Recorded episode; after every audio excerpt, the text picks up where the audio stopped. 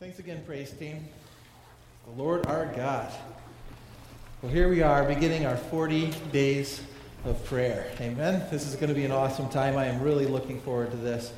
You know, when I was preparing for this message, I came across an interesting t- statistic. It's uh, the number one reason why people are afraid to be asked to pray. So, so catch this. The number one reason why people are afraid to be asked to pray is that they are afraid they will not pray eloquently enough. Now, how many of you, now you don't have to raise your hand, but in your minds, would think, yep, that's true? Right? When, when it comes time to pray, and maybe you're in a circle, or, or you're eating dinner with some Christian friends, and you're praying, oh man, I don't know if I want to pray because I'm afraid that I can't pray eloquently enough.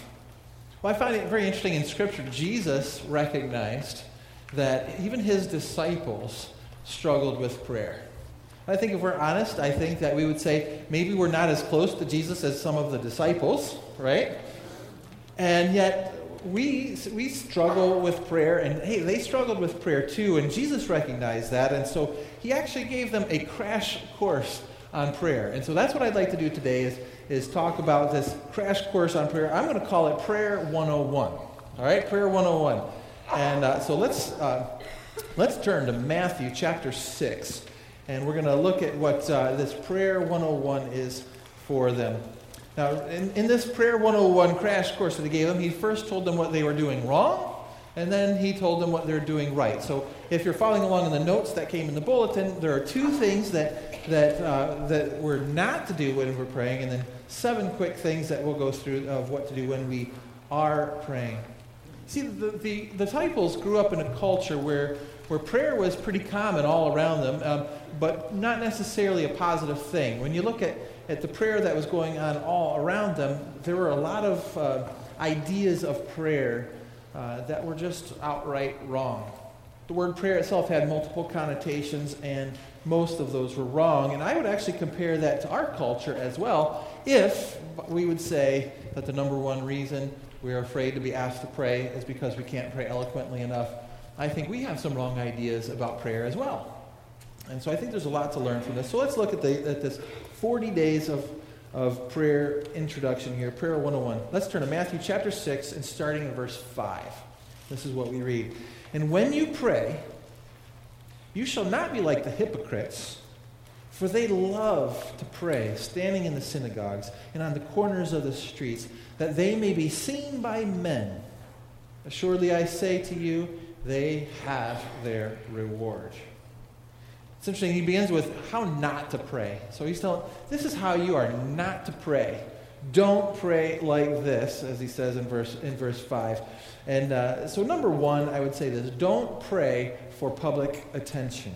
Don't pray for public attention. Now, let me clarify what I'm saying there. I'm not saying don't pray for receiving public attention, but I mean don't pray so that you can receive public attention. This idea of praying like the hypocrites, where they would stand in, in prominent places, they would go to places where people could see them. They wanted to make sure they're being seen when they pray, and they would pray in, the, in this public forum so that they could receive the praise of men. Like, wow, that person sure knows how to pray. And, and Jesus said, don't pray like that. It's interesting, even the word that he use here, uses here is the word hypocrites. Uh, the literal definition of the word hypocrite is a pretender. saying, don't be like the pretenders. What is a pretender? It's someone who's acting like they're one thing and they're not. In fact, you know what they use this word for most commonly in, in, in this t- time period? They usually use this word to mean actor. An actor. So, believe it or not, they had plays, right? They, they may not have had TV or movie theaters or anything like that, but there were plays, and people would go to these plays, and, and the actors were called hypocrites. I, I think that's a lot like today, don't you think? We could call the, many of the actors hypocrites today. But when you stop and think about it, um, when you look at an actor, what does an actor do? An actor pretends to be somebody that they're not. I think it's kind of interesting when you look at our culture, too, how so many of those actors start to feel the pride as if they were the people they were acting to be. Right? And, but I'll tell you what, Tom Cruise is not a great fighter pilot. Right? It's just not the way things work, right? He's just a pretender. And yet you go and, and if you watch some of the, the, the, things, it's one of the most proud uh, uh, environments you could be in when you, when you get a bunch of actors coming together to, to give awards to each other for their ability to pretend to be important people. And, uh, and I say that um, just because in reality, that a hypocrite should not be something that's put high on the totem pole. Like, wow, how good at pretending you're you, uh, at, at being something you are. But guess what? There are a lot of people pretending to pray. They, they go to the places where people will listen and they can pray eloquently, but they're praying eloquently not because they're speaking to God, their creator. They're praying eloquently because they want to the people around them to think, wow, what a great prayer that person is. I want to be like that prayer. But let me ask you a couple questions. Do you see how hypocritical it is to pretend to be praying to God? Think about that. How hypocritical it is to pretend to be praying to God when in reality, you're just praying to get the attention of the people around you. That is, that is hypocritical. You also see how insulting it is how insulting it is to pray to a crowd of people when we claim to be talking to the creator of the universe. How insulting that would be to God. Do you think God knows if you're praying to Him or if you're really praying to the people around you? Yeah. Oh, yeah, He knows that for sure. And so you act like you're, you're talking to Him when in reality you're just talking to the people around you. And, and we catch ourselves doing that sometimes. I've heard people praying and saying, Lord, I pray that so and so would, would, would accept the Lord as a Savior and say, wait a minute, aren't you talking to the Lord? Right? Or are you just talking to the people around you? And you have to be very careful about that.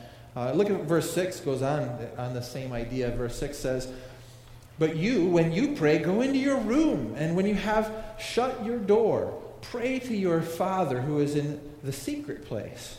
And your Father who sees in secret will reward you openly. I don't think that what Jesus is saying here is that we, sh- we should never pray in, in public, or that it's wrong to pray in public, because there are just too many positive examples in scriptures of public prayers uh, that, were, that were great. However, I do believe that what Jesus was saying here is that if you want to learn how to pray, then start in private. Um, don't, don't pray for show. Don't pray so that you can get the, the, the, learn to pray in, in private. And so Jesus recognized that the, that the disciples are struggling with prayer, and he's like, You, specifically you, I want you to go into, into a secret place. Why? Because when you're in a secret place, how important is eloquence in the way you're praying? When I go to my secret place and I'm praying to the Lord, it doesn't sound a whole lot different than the conversation I might have with a person, except that that I recognize to whom I'm praying. Right?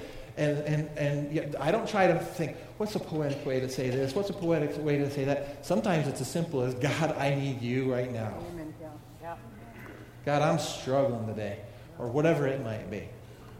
And, uh, and so don't, don't pray in such a way. Don't pray for pub- the public attention. Don't pray for those things. God is more concerned with your relationship to Him than He is with the popularity you have with those around you, or how well they look up to you for your ability to pray.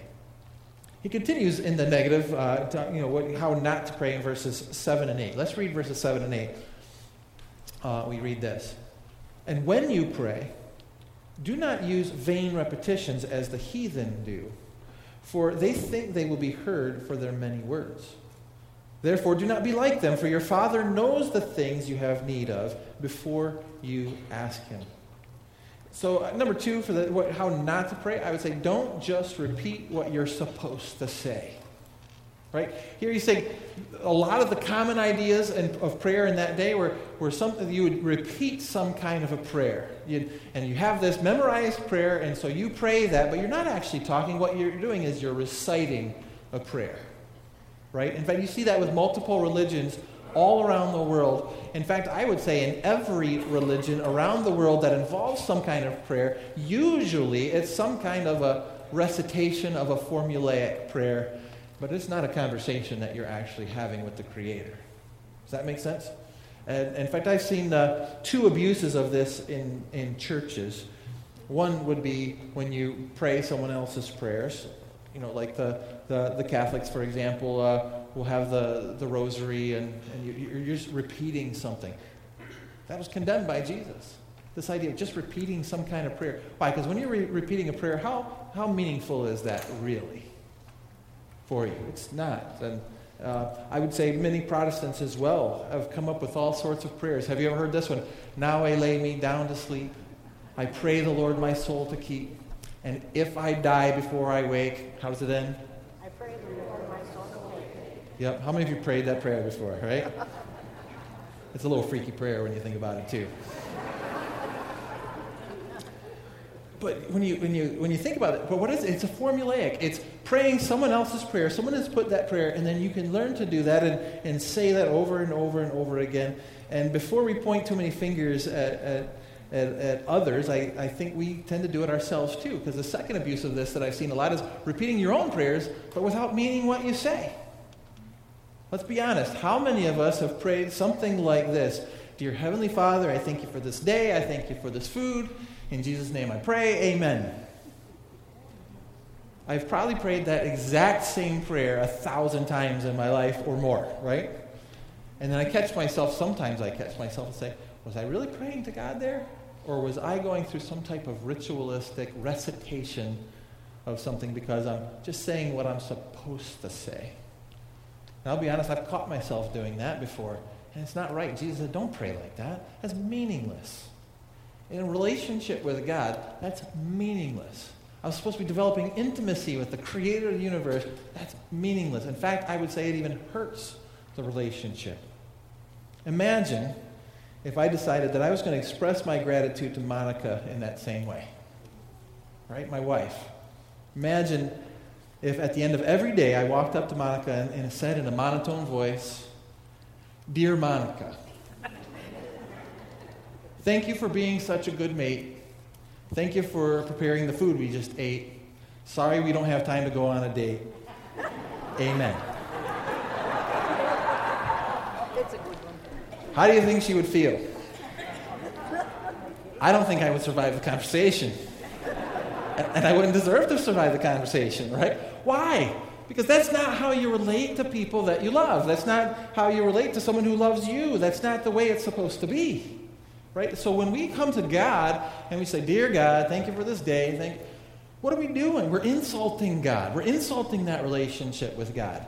It's a horrible thing. And Jesus said, Don't pray like that. Don't fall into this rut in your relationship with God. So Jesus begins his instruction by telling these are the two things you got to watch out. Make sure you're, you're not praying to the public. Make sure you're praying to God. And secondly, don't just make it some kind of formulaic prayer like all the other religions are doing. Remember who you're praying to. And then he turns to what you should do. How do you pray? And how to pray. And he gives seven instructions in this next verse, and he does it by modeling the prayer for them. He says, When you pray, pray like this. Look at, uh, look at verse 9 of chapter 6. In this manner, therefore, pray Our Father in heaven, hallowed be your name. Uh, there's two things that come out of this, but one we, can, we tend to overlook, and I want to make sure we, we catch this one too. But the first one is pray to the Father. Think about that. Pray to the Father. When Jesus said, This is how you pray, how did he begin his prayer? To the Father. So we pray to the Father. So no, don't start your prayers, dear baby Jesus, right? Don't, don't do that. That's, that's not who we're praying to. In fact, what we find in Scripture, we find that we pray to the Father in the name of the Son and in, with the power of the Holy Spirit. But who do we pray to? According to Jesus, we pray to the Father. And we go directly to the Father of, of, of all things. He's the creator of all things. And we go to him. But look back at verse 9, and I want to look at the second half of that verse. In this, in this manner, therefore, pray, Our Father in heaven. Hallowed be thy name. Think about that. In heaven. Where's, where is God when we're talking to him? There's a, it's interesting. He is in heaven. He's in heaven. Where are we? We're right here. Where else is God right now? Here. It's right here. He's always with us. It's a weird thought to actually think about God being out there. And of course, his name is, is hallowed, his sacred. That means that he, he is, he's different than all other things. He's sacred. And we have to keep him in that, that sacred place and recognize who he is and why he's there. I put it this way for the second, the second insight on how to pray. Number two, pause to remember to whom you're praying. Think about it. Think about to whom you're praying. The person you're talking with is not bound, his presence is not bound to this earth. His presence allows him to be in the farthest reaches of heavens and in your closet at the same time. Think, I mean, that, that's huge. When you stop and think about that, that's huge. In fact, just yesterday, um, I turned on the TV and put on a, a documentary on Jupiter. Yes, I'm a geek, I know. I just put on, just to have something on in the background. It's this document of Jupiter. And I, and I overheard them say something about there was a thousand miles of storms between the surface of Jupiter and, and the outer part of their atmosphere. A thousand miles of, and it's constant storm. And I'm thinking, you know what? God, God's there. God knows what's going on in every inch of that storm.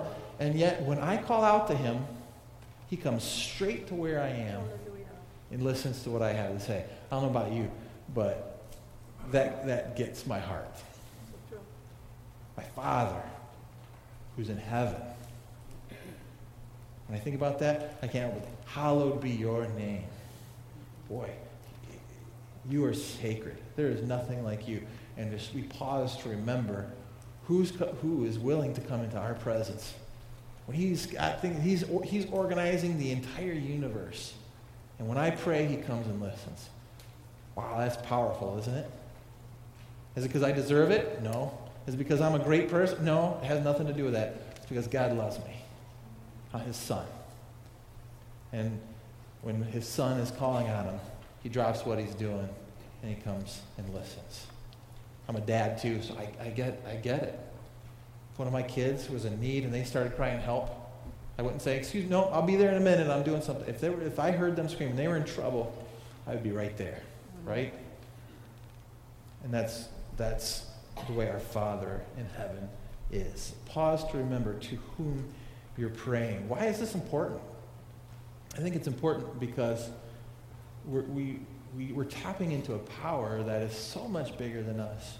And it gives us some perspective. Because I, I go into prayer time sometimes and, and I feel overwhelmed by, and burdened by some, some major requests. And, uh, and I, I, go to the Lord, and, and, when, I, when I take a moment and I reflect on who He is, guess what happens to my problems? They seem a lot smaller. Doesn't matter how big the problem is, it could be a life and death situation. But then I see how big God is, and I remember how big God is, and I remember that even life and death is a small thing in comparison to eternity. Right? And I look at this and, I, and we pause, and it gives us perspective of, uh, and, and that changes the way we pray. Look at verse 10. As we continue on, we read this Your kingdom come, your will be done on earth as it is in heaven. So, number three, I would say pray for God's will above your own. Your kingdom come, your will be done on earth as it is in heaven. Do you remember back in Revelation chapter 11? It wasn't that long ago that we were studying Revelation 11. Back in Revelation chapter 11, verse 15, we're talking about the end of time. And when we get to the end and, and when things are finally, sin is atoned for and it is paid for and, and it's and punished and, and things are going well, we read about this in verse 15 of chapter of, of chapter 11. Then the seventh angel sounded, and there were loud voices in heaven saying, The kingdoms of this world have become the kingdoms of our Lord and of his Christ, and he shall reign forever and ever. How, you looking forward to that day? I'm. I'm looking forward to that day. And, but what do you find? You find the kingdoms of this world. So all of the kingdoms that are going to be on the planet at that time, as well as the kingdoms of the Lord and his Christ, uh, will be the one and the same thing. In other words, just as God's will is done in heaven, now God's will is going to be done during this period of time on earth as well when Jesus is reigning. In context, you might remember when we talked about what does that mean. We talked about how in heaven everyone was worshiping God. In heaven there was a unity amongst God's people. And in heaven all of God's people were, responded with a heart of gratitude. And, and you see that's what heaven's going to be like. And then you come to earth and it's not like that. God's will is not being done. It is not God's will for a person to enter a Walmart and start shooting people at random. Yeah. That is not God's will. Why do we suffer on earth? It's because God's will is not being done on earth. Now, there's a sense in which nothing escapes what God, what, what, what God allows, but there's a, uh, there's a sense in which people choose volitionally to do the things that they know or don't know, but they, that, that, to do the things that are against the will of God. God says, Be fruitful, multiply, fill the earth. He gave us the ability to procreate life. To go in and shoot people is the exact opposite of that. That's right. Why is the earth suffering like it's suffering? It's because people are not doing the will of God. So, what do we do? We pray for that end. We ought to be praying, Lord, may your will be done on earth, just like it's done in heaven. And that's what we pray for. And, when, and we're going to see that all around us, and we're going to find things going on around us that are not very heavenly, are very earthly. And we can be praying for those things. That's what we should be praying for. And not just praying for, for personal things, praying for selfish things. We ought to be praying that people would start living up to, up to the will of God. Mm-hmm. Imagine how different the world would be if we all decided to live according to God's will. It would be heaven on earth. Verse 11. Jesus continues to teach him and he says, Give us this day our daily bread. Where there's a lot there. I, I put it this way. I worded it for number four don't pray for wealth, pray for enough. Don't pray for wealth, pray for enough. What I mean by that is, is Jesus said, pray for your daily bread. Don't pray that you'd have enough forever. You know, wealth, it means more, you have more than what you need. Wealth is, is everything that you have beyond what you need is considered wealth. And don't pray. For, Jesus never taught for you to pray to be rich, which is why it kills me to find that there are more Christians who pray for, to win the lottery than they pray to win the lost. That blows my mind.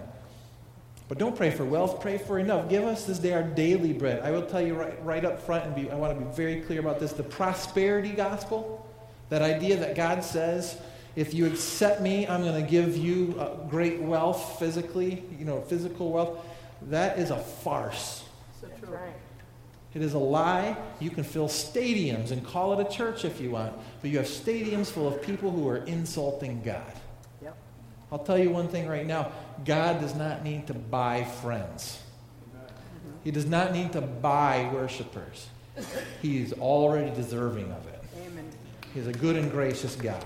Yeah, amen. And we love Him because of who He is. He does not need to buy us. And you know what? He does not owe me one cent more than what I need to survive. He doesn't owe me what I need to survive. He does it out of love. And everything then that we get above what we, what we need for that day is something that we could just praise the Lord for. Thank you. Right? But when we start to get into this entitled mentality of, oh, I, I'm, I'm a Christian, I deserve all this. No, we have our rewards coming for us. He never promised us our rewards right here and now. Amen? So the prosperity gospel is a farce. So what do we do? We pray for enough. Enough for what? For today. Pray for enough for today. Do you remember when Jesus, or when, when God in the Old Testament was teaching the Israelites this same thing? But keep your finger here in Matthew 6. Let's go back to Exodus chapter 16. And in Exodus chapter 16, they've left, they've left Egypt. They're wandering in the wilderness, and they're complaining. Right? They're, they're complaining, but we're hungry. Why couldn't we have just stayed in Egypt and been slaves? where we could we were starving there too. But hey, at least uh, at least we had enough. And so they're they're complaining, and and God says, uh, no, all you had to do was come to me, pray, and I would have provided. So he's teaching them this this very important lesson. Look at verse four and five of chapter sixteen.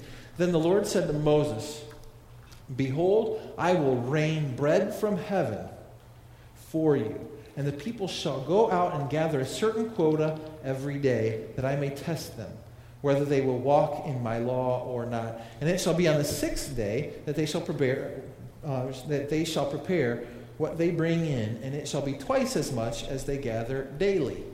So they would have this daily quota of bread, and God would rain this bread from heaven, showing that, that the, the, the source of all of their provision is God Himself. I don't know about you, but I've never seen bread rain from heaven. This was a special act of God where God just provided what they needed to survive. But what was the instruction that He gave them? He said, I want you to collect just enough for how long? Daily. For today. The only exception would be on the sixth day, because what are you not supposed to do on the seventh day? Work. So he says, on the sixth day, you can get enough for two days. All other days, get enough for one day.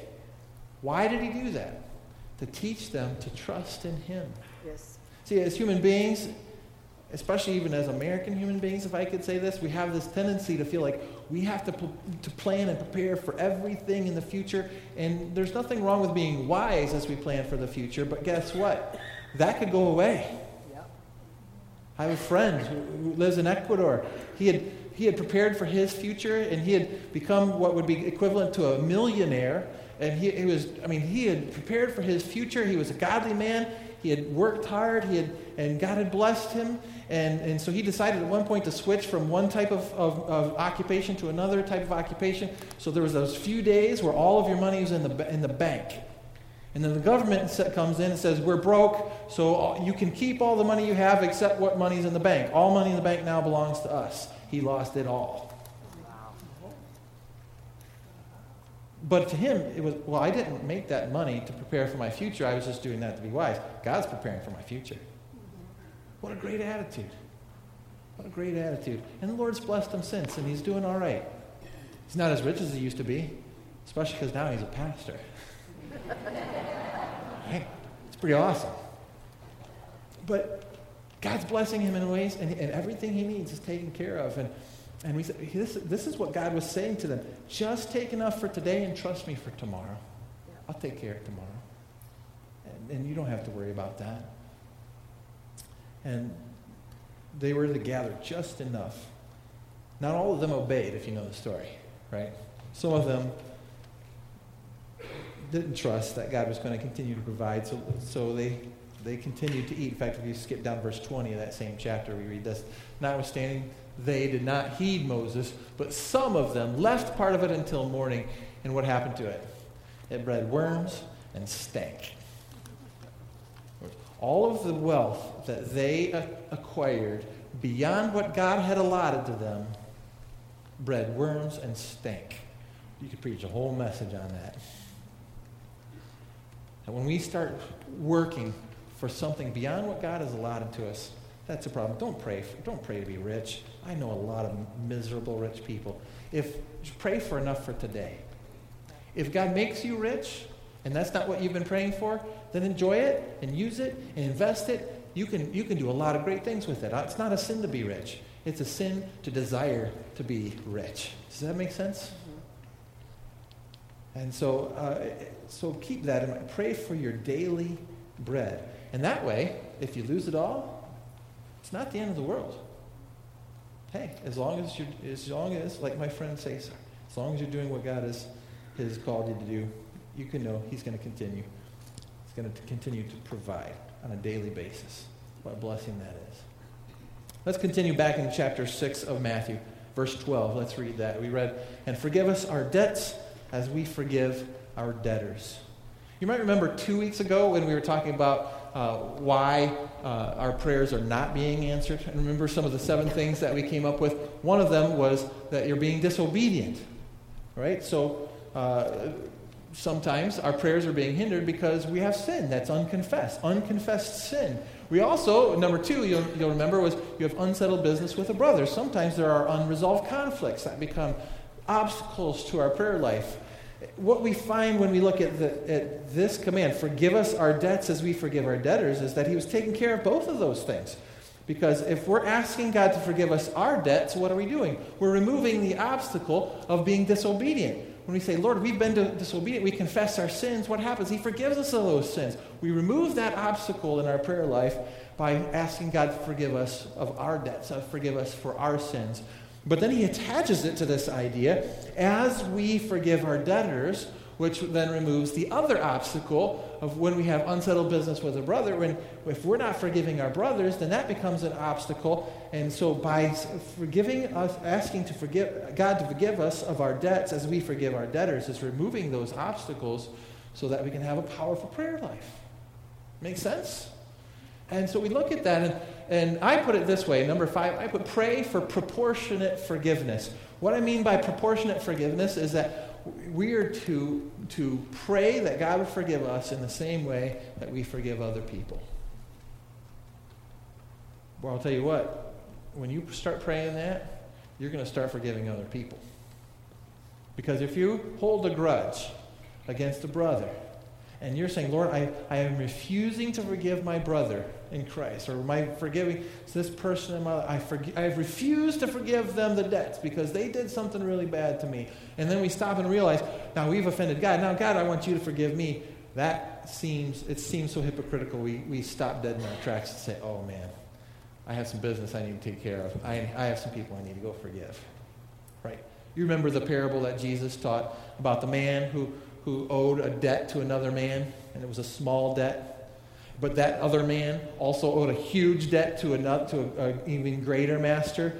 And so that greater master says, I forgive you this entire, this huge debt. Oh, thank you. And then he goes back to the other guy and says, You still owe me? Oh, you can't pay me? And he sends him to debtor's prison. Then what happens? The greater master comes back and says, Well, then I'm calling in my debts instead. Oh, well, guess what? That's the way it works. We're, we we can only ask for proportionate forgiveness in that sense. Now, I'm not talking about forgiveness in the sense of, of, of salvation. Once we accept Jesus Christ as our Lord and Savior, our sins are forgiven in that sense, our status with God. But in our relationship with God, those sins still become obstacles in our prayers. They become obstacles in the way we relate to our, to our God. We need to start forgiving each other so that we can pray without obstacles. Does that make sense? Yes. And we follow that idea. Let's, uh, let's continue on uh, in verse 13. And do not lead us into temptation, but deliver us from the evil one. I find it interesting here uh, that we see that, that there's going to be, when you become a prayer warrior, there's going to be resistance, spiritual resistance. In this case, it's the evil one. Who's that? That's Satan. Satan and his demons are going to do everything in their power to trip you up if you start praying. In fact, I know this might not be a great advertisement for our 40 days of prayer, but if you choose to participate, you're going you're gonna be fighting some demons through this. You're going to feel some demonic oppression through this, and it's just the reality of, of the way it is. But God's going to equip you with everything you need to win. He's going to equip you with everything you need to win. Number six, pray for wisdom to navigate through our temptations. Do not lead us into temptation, but deliver us from evil, from the evil one. And so Satan's going to do whatever he can. I'll tell you what, we live, that's one of the things about living in, in, a, in an affluent culture like the United States, is that there are temptations everywhere. It becomes very difficult to navigate through, through life without falling into temptations. Have you ever tried to navigate through something? I, I like caving. So to me, uh, caving is what comes to my mind. I've done some caving, and not, not the kind of caving where you walk through this big tunnel and you carry a lantern. I'm talking caving where you have these little squeezes and you want to get from here to there, and, and you have to like exhale, move another inch, inhale, exhale, try to move another inch. It's, you're navigating through, and it becomes very difficult, right? I feel like sometimes that's how we have to navigate through life because it is difficult to navigate through life when there are all these temptations, whether it's temptation to find whatever sin you're weak in. And, and, and, and Satan is constantly looking for your sins to say, all right, how can I trip up this person? Well, I don't want this person to become a prayer warrior. Um, oh, what, what's, what's going on? It's like, oh, he's got laziness. Okay, let's use that as a temptation. Oh, this person's got lust. Okay, let's use that as a temptation. Oh, this person's got this sin or that sin or that, whatever sin it might be, dishonesty. Let's tap into that and let's start putting temptations in their way. So we need to pray, Lord, lead us through this. We're, we're sheep. We don't have the big picture. We need the shepherd. We need the shepherd. And guess what? If you follow the shepherd, you're going to be all right. Right? If you follow the shepherd, you're going you're gonna be all right. And, and, and David talked about that as well in, in the 23rd Psalm. The idea of follow the sheep, following the shepherd. And, let, and you follow the shepherd and you'll be all right. Pray for wisdom to navigate through temptations because you're going to be tempted to sin every day. The second uh, half of that verse, or if you look at verse 13, For yours is the kingdom and the power and the glory forever. Amen. I would close this part, this portion of our service off by saying, saying this: end where you began with praise. Notice how Jesus began with recognizing who, who God is and say, Our Father in heaven, and hallowed be your name. And he ends by saying, Yours is the kingdom and the power and the glory forever. And when you stop and realize who God is, where He is, we're human beings, so we forget things. We need some repetition. We need to be reminded of things. So, so remind yourself who you're praying to. Remind yourself who God is. Consider His kingdom. Consider His power Consider His glory when you're praying. By way of, of invitation today, I'm going to ask you to, to join in 40 days of prayer. 40 days of prayer. On the way out, in, in just a few moments, uh, our, our ushers are going to have some, uh, some prayer guides, and they look, they look like this on the front. It says prayer guide on the front. You can put your name on there if you like there. So it gives the dates starting today from August 4th to September 12th on the front there. And uh, what's, I want to walk you through it a little bit so that we know how to do this. So, so this is the inside. On the left hand, the left panel there, we see some of these daily prayers. So when you pray, just, this is just a simple acrostic to help you remember uh, how to pray. And then we have the Lord's Prayer, what we just went through today, written right there at the bottom as well. So we're going to begin with praise. Right? We're going to begin with praise. Every time we pray together, we're going to begin with simple praise. We're going to begin your time praising God for His faithfulness in your life, praise Him for your salvation, and for any specific ways He's blessed you in the last 24 hours. And if you get stuck, start thanking Him for the things that He does every day that you take for granted. Then, then requests. When you take your requests, you will take any personal requests that you may have to the Lord and make sure that your requests are aligned with God's desire and His design for your life and godliness. Don't ask out of selfishness, as we learned about two weeks ago, but ask for God's will to be done above all, as we talked about today. After all, His will will always be better than what we have ever could have imagined. I would say for the A, ask for forgiveness. As you talk with God, ask Him to bring to your attention any sins that may be in your life. You know what? You might go through these 40 days and recognize, boy, I didn't realize how bad of a person I was 40 days ago. Have you ever started a diet or an exercise regime and you thought, you, you look back 40 days and you look at the picture and say, wow, I didn't realize, you know, I didn't realize how out of shape I was 40 days ago, right? That's how you might feel spiritually as well. And, and so ask God to forgive you and to cleanse you of those sins and, and leave it there. Don't wallow in self guilt, right? Just bask in God's mercy as God forgives you. And then the why, yield yourself to God. Jesus, uh, Jesus told us to seek first the kingdom of God and his righteousness. Remember that from two weeks ago? Pray that God would give you a desire for righteousness. Pray that you would not be tempted by anything uh, that was intended to set you off course. Why? Because we need to pray that God would deliver us from temptation and uh, deliver you from evil and keep you on the course towards holiness. And that would be a way to start every prayer. Start every prayer every day. Go, so every day for 40 days, I want you to pray through those things. I ask you to pray through those things. Then what we have is what we call weekly prayers. If you look at the right panel, inside, inside the prayer guides. We have something for each day. So each day of the week, we're going to pray for something specific. So on Sundays, we're going to pray for the church, pray for each other. So we're going to pray for your pastors. I covet those prayers, by the way. This is one of my favorite things to think every Sunday. If I could have 300 and some people praying for me, wow, that would be awesome. What a, what a gift. Pray for your deacons. Pray for your teachers. Pray for your kids' teachers. Pray for your connection group leaders.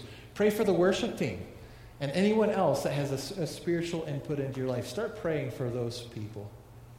On Monday, we're going to pray for our country.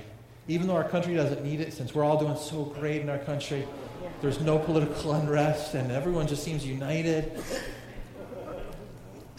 And of course, I'm speaking facetiously there. Our country needs your prayers. Pray for our country. Spend, spend your Mondays praying for our president. Pray for our legislators. Pray that they would make laws that are consistent with biblically moral or with biblical morality. Pray for spiritual revival in our country. Pray for judges and local leaders to do what's right. Our governor. And pray, pray for those people to do what is right. Pray for their salvation in most cases. On Tuesday, we're going to pray for our missionaries. We support a lot of missionaries here, and so I would ask you to maybe take one or two of the missionary uh, prayer cards from the back, or, or, take the missionary of the week. Uh, and, it's on our it's on the prayer sheets that we have out there. Grab those. Pray for our missionaries. Pray that God would protect them, that God would encourage them, that God would bless their efforts as as they go out and take the gospel. On Wednesday, pray for your your family. Pray for your own personal family. How many of you have members of your family that are not walking with God? There's a mission field represented right here. Pray for them. Pray for them by name and, and pray for the, for the spiritual and the physical needs of, of family members. On Thursdays, pray for the unsaved. Some of these might overlap. You might be praying on Wednesday for some unsaved family members, but here on Thursday, think of unsaved people. Try to think of specific people in your sphere of influence that do not yet know Christ. How many people work with people who do not know Christ? in this room. There's another mission field right there. Be praying for them. Fridays, pray for the unhealthy, you know, for the physical needs of people. We have a lot of people in, uh, that have physical needs. If you look at our prayer sheet that we have out here, in fact, we might have to start printing some more of those in the next 40 days. That would be awesome. That'd be well worth it. Pray for the unhealthy. We have people that are struggling with sicknesses, and we have people that are struggling with, with all sorts of physical things and they need your prayers. We could be praying for them. And then on Saturday, pray for revival. Pray for revival. Pray that the Holy Spirit would move in the hearts of our fellow countrymen, of our fellow church congregants. Pray that there would be an outpouring of God's grace, that many would come to know Christ as their Lord and Savior. This is what I'm asking for us to do. I'm, uh, pray our daily prayers and then our biweekly prayer. We'll pray for each of those things throughout the week. And then on the back, I would ask you this, to have some personal requests. Ask God to lay one to three specific requests on your heart. If you come up with four or five, I don't think that it's breaking any rules. But come up with at least one to three things that you're going to pray for every day. And remember the story of Bob from two weeks ago? How he just took one thing and he was praying for that over and over and over again and what God did there. I want to see I want to hear some of those stories of what God's doing when you're praying when you're praying for these things. And, and then I, I close with some inspiring verses of prayer. So each day, you walk through the daily prayer, the weekly prayer, and then your special prayer requests. And pray for those things for 40 days. Now, I do want to track some of this a little bit. So here's what I'd like to do. If, if you go to Facebook, um, if you don't have a Facebook account, then, then maybe a spouse does or someone does, but this is one way um, to at least reconnect if you have that capability. But our Facebook uh, page looks like this. So you, you just search for Heritage Baptist Church, and if it, if it doesn't have this picture or that logo, then you're on the wrong site. Okay? So keep looking, look for that one, and you can come here. And we're actually going to have one person uh, pray, one person from the church pray every day for the things that we're praying for that day um, that will be available there. And you can, you can pray. I would also throw out just a, a there's a, an app, I think it's available for Android as well as Apple's, uh, uh, or Apple stuff would be, it's called PrayerMate. And you can actually set it up to where it will, it will, be, it will remind you at a certain, whatever time you want a day, or multiple times throughout the day if you'd like, to pray. And it just, it's, a, it's just a simple thing that will, will remind you to pray. But if you come here, we'll have an opportunity for you to. Uh, uh, to see the prayer and pray together as, as a congregation. Does that make sense? We could do that. Also, post. Post on there. Say, you know what, this is what I've been praying for, and this is how God has answered. And if there's an answer to prayer, then put that on there. Or if someone has a prayer request saying, hey, it's unhealthy day, and here's what's going on in my life, post it on there, and we can pray for each other right there as well. This is just another way for us to connect with each other so that we can pray communally with God together. So, by way of invitation today, I'm not going to ask anyone to, to come forward. I'm not going to ask anyone to, uh, uh, to do anything special uh, up here. What I'm asking you to do is something that you'll do once you leave here. And on the way out, our ushers will have uh, the, uh, the prayer guides. And your, by the way, your way of coming forward this week would be to walk back and as on your way out, grab one of those, those prayer guides. And I don't want you to grab it unless you mean, unless you mean business. Say, I'm going to take the next 40 days and I'm going to pray every day through this prayer guide. Would you bow your heads and close your eyes for just a moment?